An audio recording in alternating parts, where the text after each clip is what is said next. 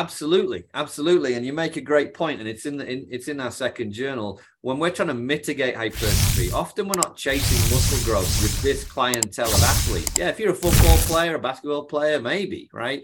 But with our athletes, rarely are we trying to bulk somebody up. So we actually use cold water immersion in a lot of our heavy training phases to mitigate the mTOR pathway and mitigate hypertrophic responses. So we get the strength and the neural stimulus, but we make sure we negate any muscle growth.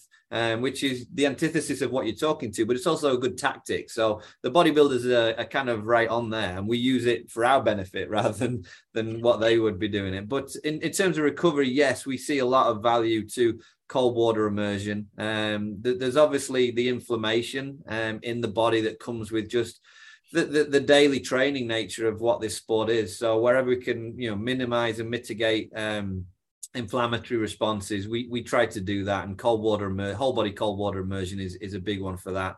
There's also kind of the the dopamine response of of putting yourself through a pretty challenging exposure. So you get this psychological reset, um, which again is, is important for the nature of our athletes who are very type A and sympathetically driven. So where they're getting sympathetic arousal from and a stimulus is, is an interesting conversation of when or when not to do that. Right. And um, so yeah, we we we you know we use a lot of different modalities and, and recovery tactics, but certainly cold water immersion is is, is central to what we can uh, we, we, we do with our fighters.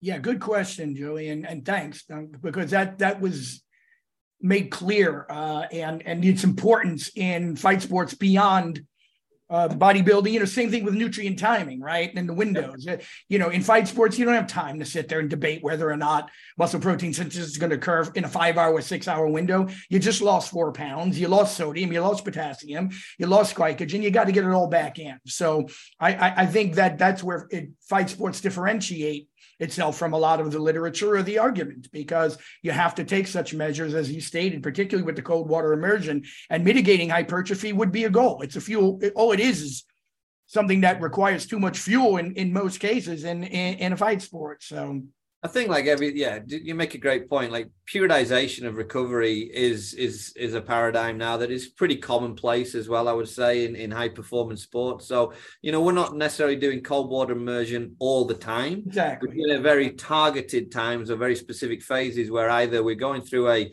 heavy, heavy training load phase in a general preparation period where we might use cold water to negate any hypertrophy. Right. And then at other times in fight camp, we might be doing it because you need to get back on the mats tomorrow and maximize your training exposure. And therefore we can get some kind of neural relief and some inflammatory reduction um, and, and, get you back onto the mats where we're trying to optimize. So it's like are we trying to minimize and mitigate over here or are we trying to optimize? It's two different tools but we never would just run cold water immersion across the year um, because we want it to be an insult that has a stimulus to it. And if you expose someone to the same insult as we all know that stimulus is just going to get suppressed and suppressed over time so um, Awesome. We try to be somewhat targeted and phased in when we'll do those types of approaches.